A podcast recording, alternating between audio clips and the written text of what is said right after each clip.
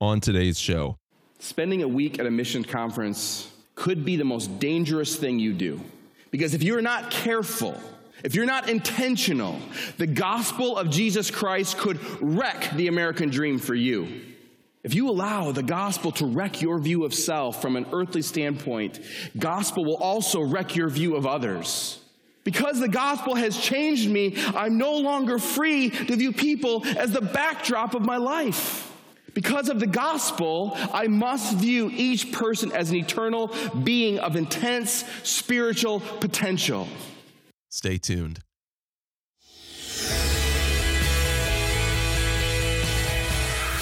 Greetings and welcome to the Missions Podcast, the show that explores your hard questions on missions, theology, and practice to help goers think and thinkers go.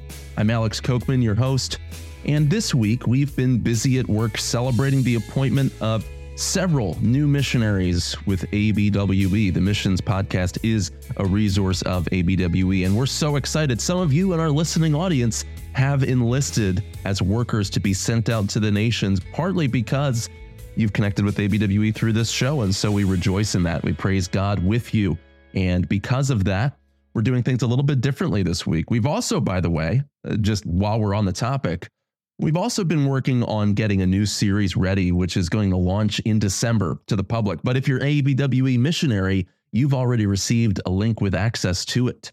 Foundations of Faith and Mission. That is an exclusive new series, and that'll be coming here in the next month or so. So stay tuned for that. You might even hear a little bit about it on the podcast. Uh, but this week, we wanted to ask you this crucial question When was the last time that you let the grace of God wreck you, floor you? And this week, if you're stagnant or if you're feeling weak in your faith, if you're tired, maybe this message is for you. This is a sermon delivered by our co host, Scott Dunford, who now is pastor of Western Hills Church in San Mateo, California. Once served in a leadership role at ABWE here, as well as an ABWE missionary in Western Asia. And he shares this week how the gospel wrecks us, and yet it's a beautiful wreckage. We hope this talk encourages you in your walk. And stay tuned until after his talk for a few special words and announcements. What a joy to be with you guys. Don't you feel like you've been drinking from a gospel fire hydrant this week? Overwhelming.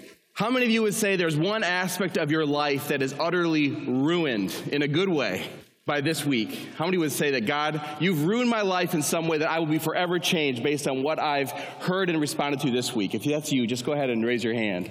This morning I was having my coffee, had my journal out, my Bible open to a very appropriate passage. The lighting was right. I had an empty plate in front of me, and my hashtags were ready fasting, no filter. And then I remembered last night's message, and I had to start all over. Let's pray and ask God this morning to ruin us for the American dream.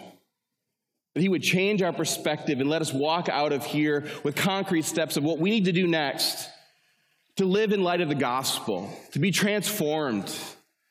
To not let the Great Commission just be something that we think of in theoretical terms, but that it be something that impacts our life and that we'd start living with the end in mind. Let's pray. Lord, we have heard so many gospel truths. And because we have heard the truth, we are accountable in a unique way. And Lord, we give this time to you. And Lord, I ask that you will bless this campus. The gospel of Jesus Christ will dwell richly. And whether we're studying art or whether we're studying engineering or nursing or pre med or the Bible, linguistics or music, that we would see it all through a gospel lens. We would ask ourselves the question, Lord, what do you want me to do with this gift you've given me? Lord, in the brief moments we have this morning, Lord, I ask that your gospel would once again ruin us for the things of this world. Give us a taste of heaven and help us to long for eternity with you. Help our love for you to be so overwhelming that we will grow tired and sick, and the things of this world will grow strangely dim in the light of your glory and your grace. And we give this time to you in the name of Jesus Christ and by the power of the Spirit. Amen. Sometimes I have a hard time sleeping. Last night was one of those times I just laid in bed and rolled around. And it reminds me of how much I love a good night's sleep. Can I get an amen? That was great. And there's nothing better than getting lost in a good night's sleep and being lost in a good dream. And there's nothing worse than being lost in a really good dream and then being woken up and startled out of that dream and having to try to like get back to that place. You know what I'm talking about? The other a couple weeks ago, my wife and I were laying in bed. I don't know if I was dreaming or not, but let's just imagine that I was. And in the middle of the night, 3:30 in the morning, the time when you are sleeping the soundest, we heard this incredibly loud crash. My wife is, I think, a ninja. Dr. White, I know that you know you're into the martial arts, but my wife might be able to take you. I'll give you an example. That's no put down. This is an amazing woman. We're laying in bed. Uh, this is when we were first married. This is a different story. And I'm laying in bed, pretty sound asleep, and all of a sudden I see my wife out of the corner of my eye jump up on the bed and catch something in her hand. The light fixture was falling out of the ceiling, and in the middle of a dead sleep, she jumped onto the bed and caught the light fixture before it hit the ground. That's what I mean.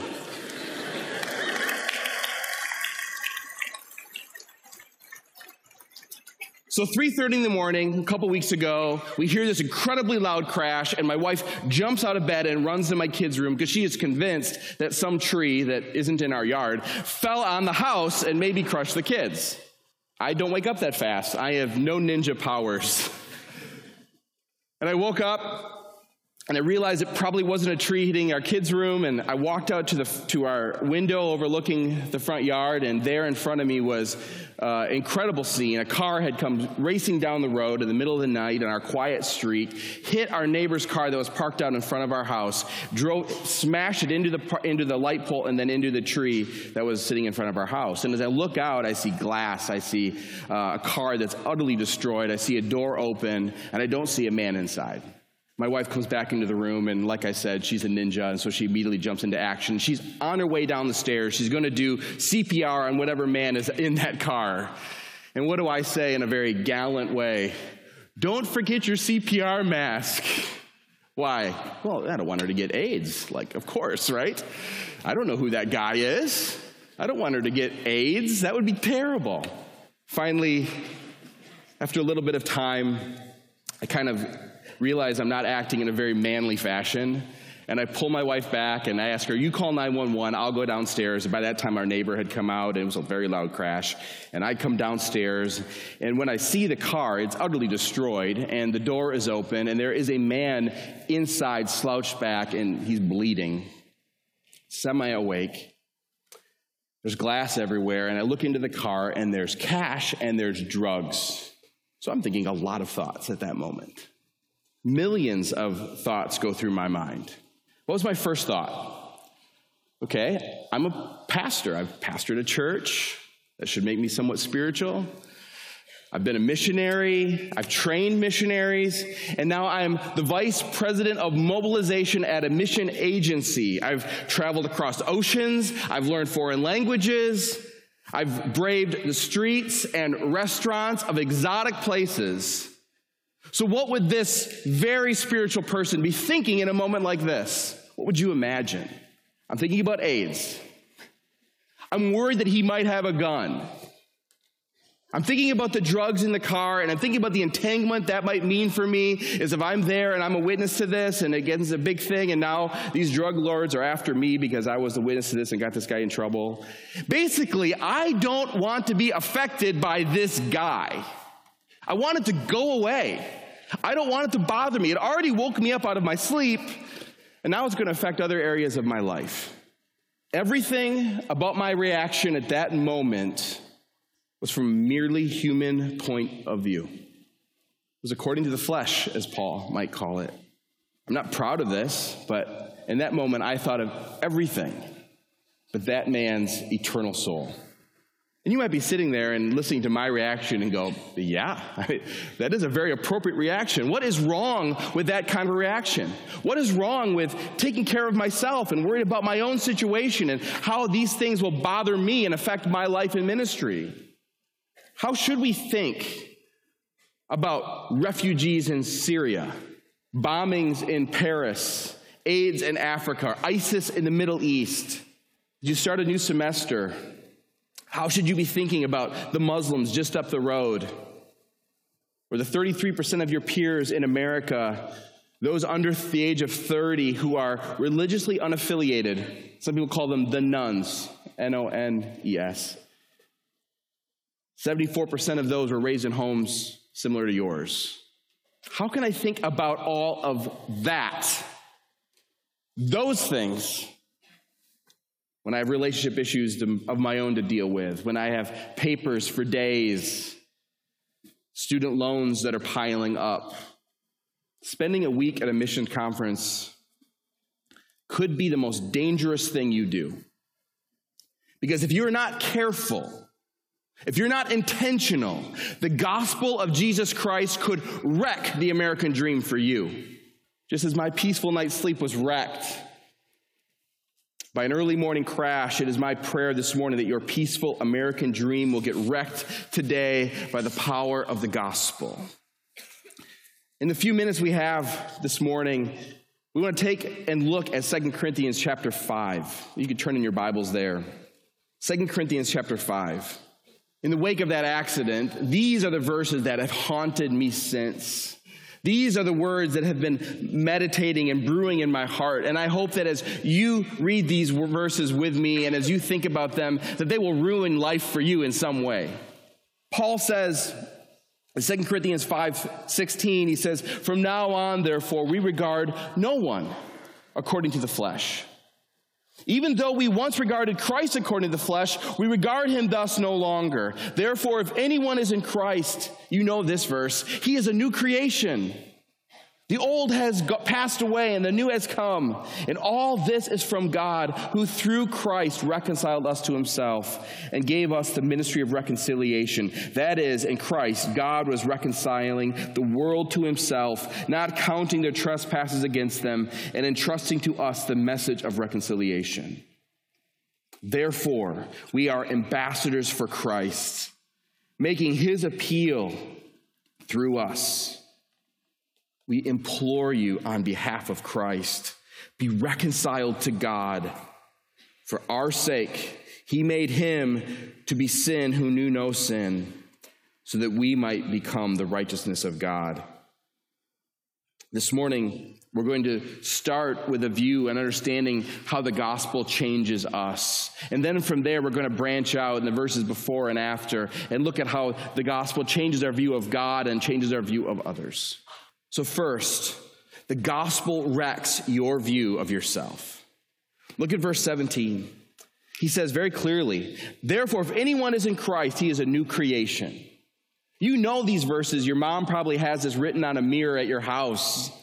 You've learned this in Awana or VBS. If anyone's in Christ, he's a new creation. The old has gone, the new has come. And we understand that to mean the gospel transforms our life and we don't have to live in the sin that once defined us.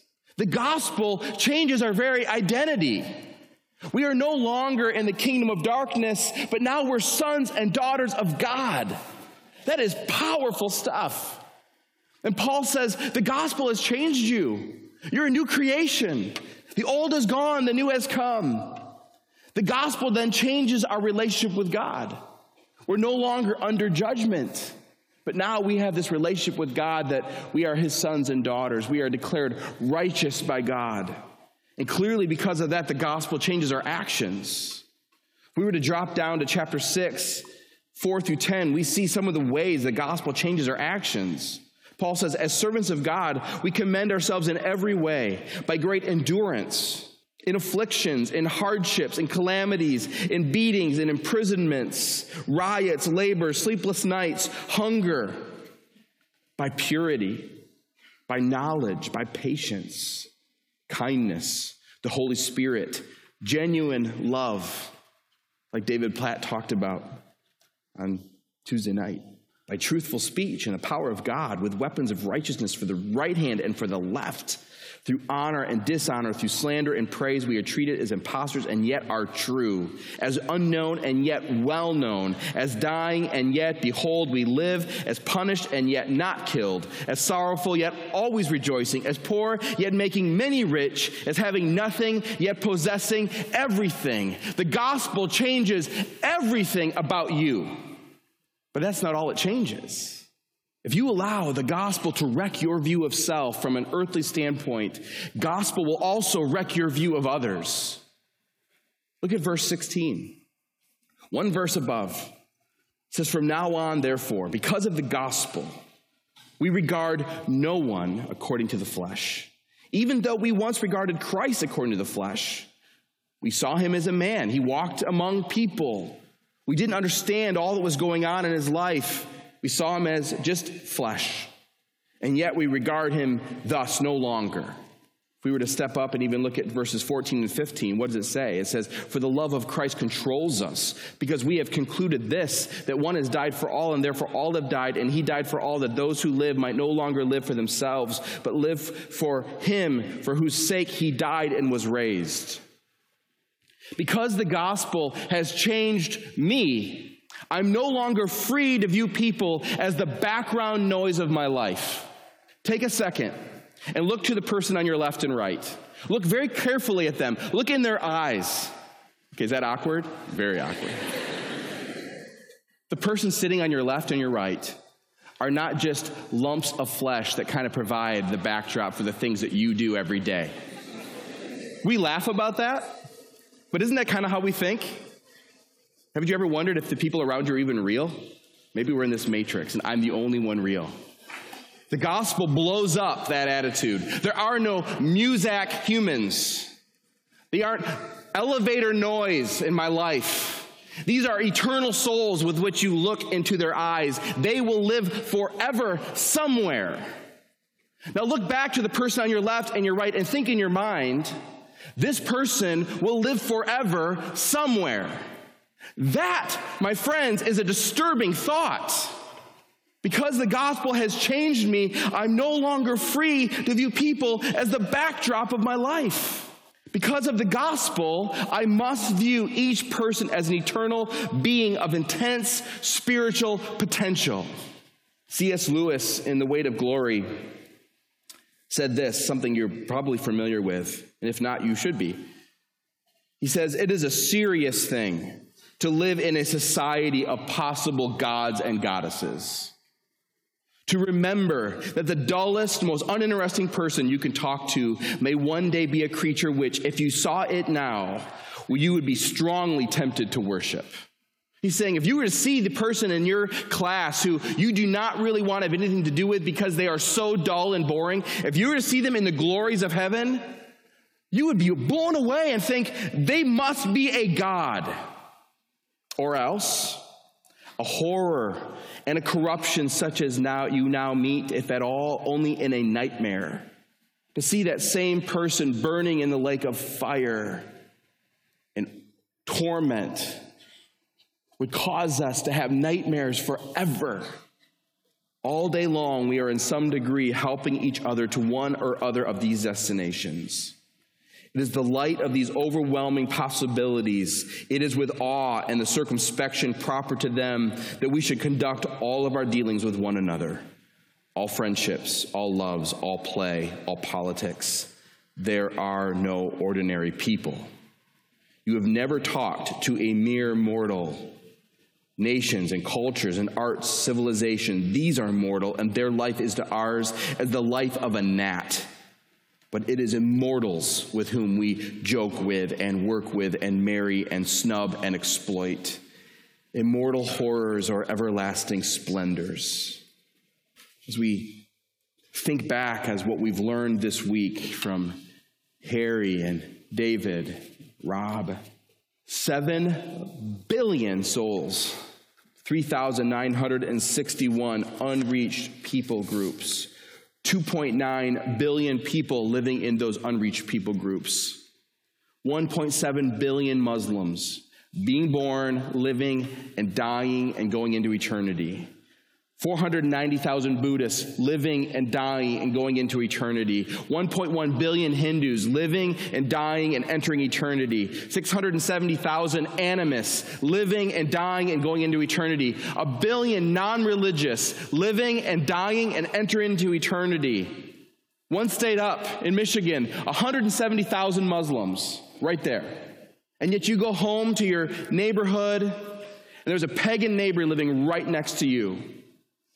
And as you sit in class, there's a nominal Christian sitting right next to you in class, living and dying and entering into eternity.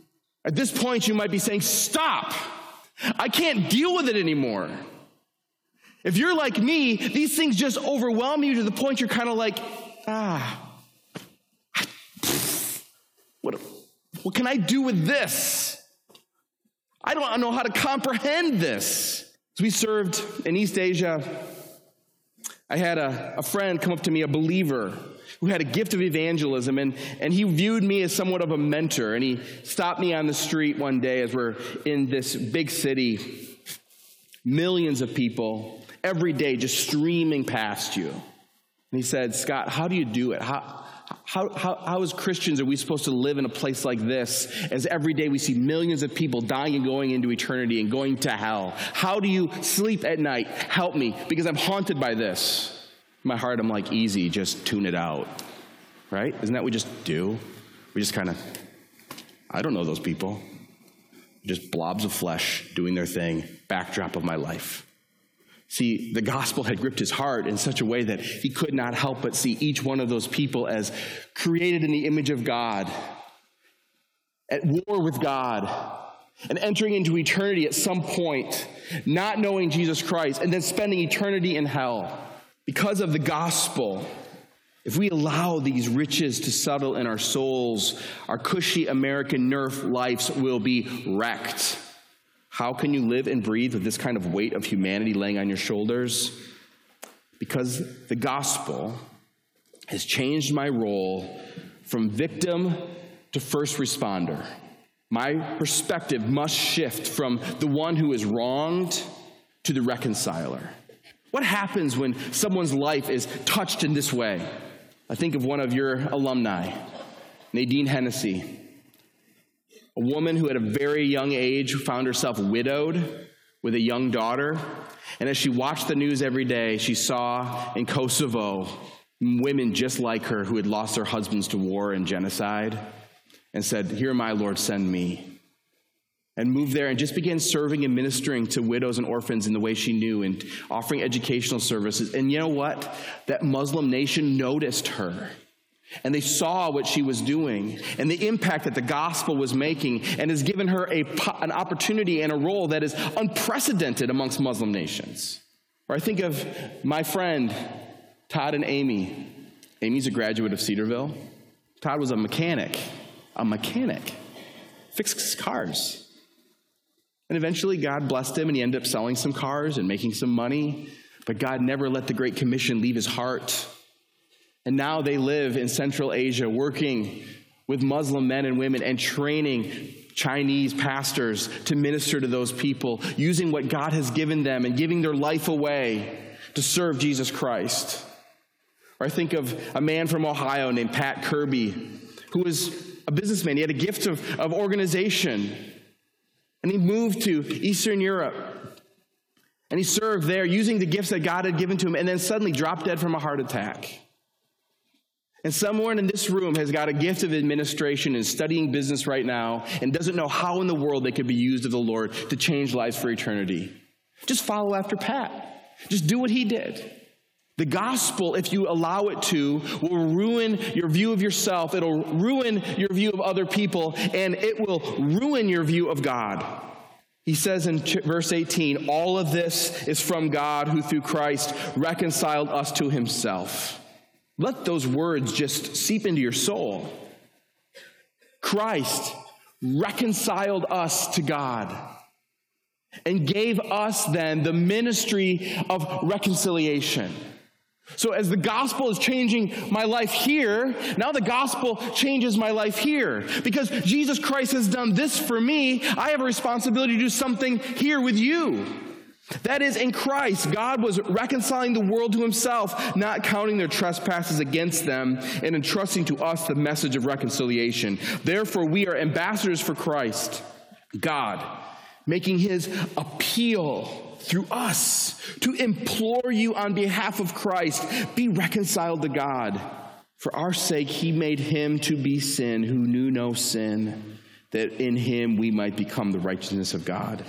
The gospel here shows us the intensely personal nature of God. Who is it that he reconciled? Us. That means like you and me. Like that's really personal, right? Because it's personal I'm looking you in the eye. It's kind of awkward, right? That's really personal. And God's saying, yeah, it's not like Cedarville. It's you and you and you and you and me. He reconciled me to Jesus Christ, to God through Jesus Christ. It's very personal. But beyond that, the gospel shows us the incredibly compassionate love of God. In verse 19 and 20, we see clearly humanity is very guilty. David Platt made it so crystal clear for us. We are, there are no innocents, and I certainly am not an innocent. And yet, in the middle of my guilty and my trespassing and my iniquity and my sin, God had compassion on me. He showed me his love, He poured it out for me. And God's compassion extends to the ends of the earth because humanity is guilty, but we see here God is doing his pleading through you and through me. What a compassionate God. He's saying, I want the world to know me. I want the world to be reconciled to me. That's why I saved you. That's why I've blessed you. That's why I've given you the intelligence and the brains and the money and the citizenship to attend Cedarville University and to be born into the family that you were born into and have the opportunities that you were born to have. Not just so that you can retire someday with a cushy life. No, it's so that you can use these resources to connect people back to God. That's why God has blessed you. Gospel also reveals to us the absolute justice of God. In verse 21, we see it very starkly. He became sin who knew no sin, that we might become the righteousness of God. God's justice was poured out on Jesus Christ. The eternal love within the Trinity, the Father, Son, and the Holy Spirit, was broken so that God could crucify Jesus Christ so that we could be saved. That should tell us something about how God views sin. He did not even spare his own son so that we could be saved. Do not think then that our sin is a trifling matter or a light thing that can just be ignored. Far from it. Jesus Christ had to die for your sin. This shows us the seriousness of it and how God thinks of it. Looking at it through this lens helps us to understand Paul's appeal in verses 10 and 11. As he says, we must all appear before the judgment seat of Christ, so that each one may receive what is due for what he has done in the body, whether good or evil. He says, therefore, knowing the fear of the Lord, we persuade others. But what we are is known to God, and I hope it is also known to your conscience. As believers who've been transformed by the power of the gospel and become new creations, we can look back at the cross and say, God is someone to be feared because he takes sin seriously. And because we know that God takes, seri- takes sin seriously, we cannot just be casual about the people that we're sitting around, or the people that we run into in the airport, or the people that would serve us at the grocery store or the gas station. A life gripped by the gospel takes life and death and judgment and forgiveness and heaven and hell as supremely serious things and arranges life priorities around them. I don't know if God's calling you to the mission field or not, and it probably you don't know yet. But are you going to rearrange your life as a result of this conference in such a way that you're arranging your priorities to be used by God however He calls you? That should cause you to think about how you spend your summer. It should cause you to think about how you rack up debt. It should cause you to think about how you interact with your roommates. Is your life gripped by the gospel in such a way that you take life and death as serious things? There was a man about your age. His name was Judson, and he grew up in a Christian home. And when he graduated from high school, he went off to college at Brown University. You guys know Brown, it's the Ivy League school out in Rhode Island. And while he was there, his faith was challenged by a young man named Jacob Eames. And he was lured away by the Christian faith by this student who mocked Christianity endlessly and, and poked fun at Christianity and made Christianity seem like the stupidest thing in the world. He was a philosopher. He rejected all religion, including the Bible, and he ridiculed the God of the Bible. And under his assaults, Judson's faith crumbled. he lost his faith in college, but he kept it hidden from his parents. But when he graduated, he did his own thing, and he moved to New York City and decided he wanted to become a playwright and start writing plays. That's what he did. He'd been the valedictorian at Brown, a brilliant young man. So he moved to New York, and after a short time, he became disillusioned with the life there. And God was working in his heart, but he didn't know it then. And one night, as, as he was traveling home, he stopped in a small town and stayed in an inn. And that night, in that inn, there was a man next door to him. And the man throughout the night was screaming in agony. It's hard enough to sleep. And here, this young guy is listening to this guy dying in the room next to him. And as he's laying in that room, he began to be afraid for his own life. As the man cried out in despair and thought about eternity and was talking about hell in his delirium, he was so tormented that he could not sleep. And he thought these words in his mind Is this man prepared for death? That's really all that matters.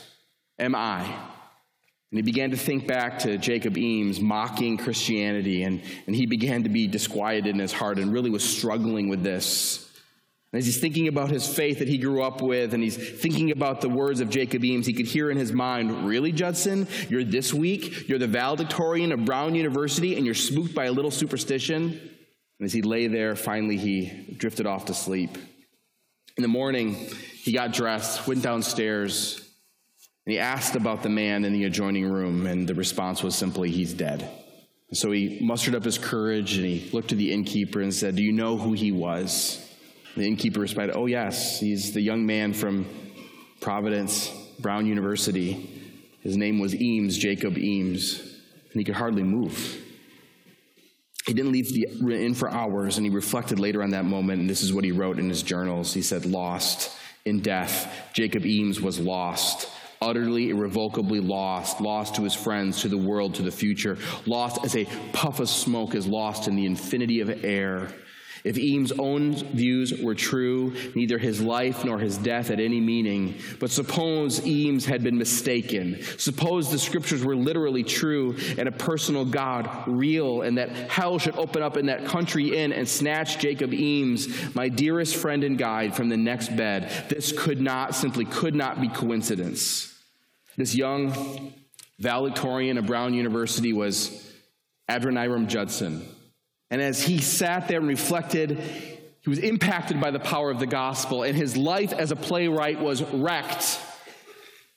He devoted his life, his entire life, which saw him bury three wives, spent 17 months in prison, and for 12 years he ministered in Burma and only saw 18 people saved. And yet, at his death, after over 37 years of ministry, he left behind a completed Bible in Burmese 100 churches planted, and 8,000 believers. And he wrote this The prospects are as bright as the promises of God. This is what happens when a life is wrecked by the gospel. Every second, 1.8 souls will enter into eternity. Every day, 154,995 people meet their Lord.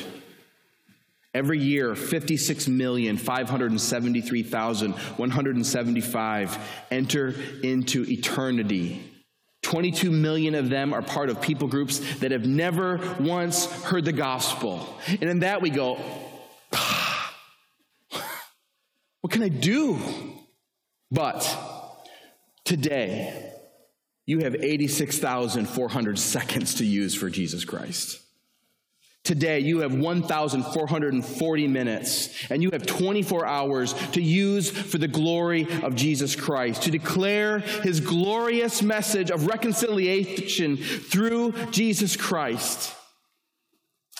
I cannot turn back the hands of time. I'll never know what happened to that young man in that car in the front of my house who laid there broken and bleeding and is probably today in prison. But I can allow the gospel to so ruin the American dream for me that I can be free to make a dent in the universe for the glory of God and the souls of man. And that is my plea for you this morning that God will so ruin your view of the American dream that you will be used by God to bring people from the edge of hell into the kingdom of his son Jesus Christ. That you would be used to reconcile men to God. That God would use you to change the lives of the people on either side of you for his eternal glory. Let's pray.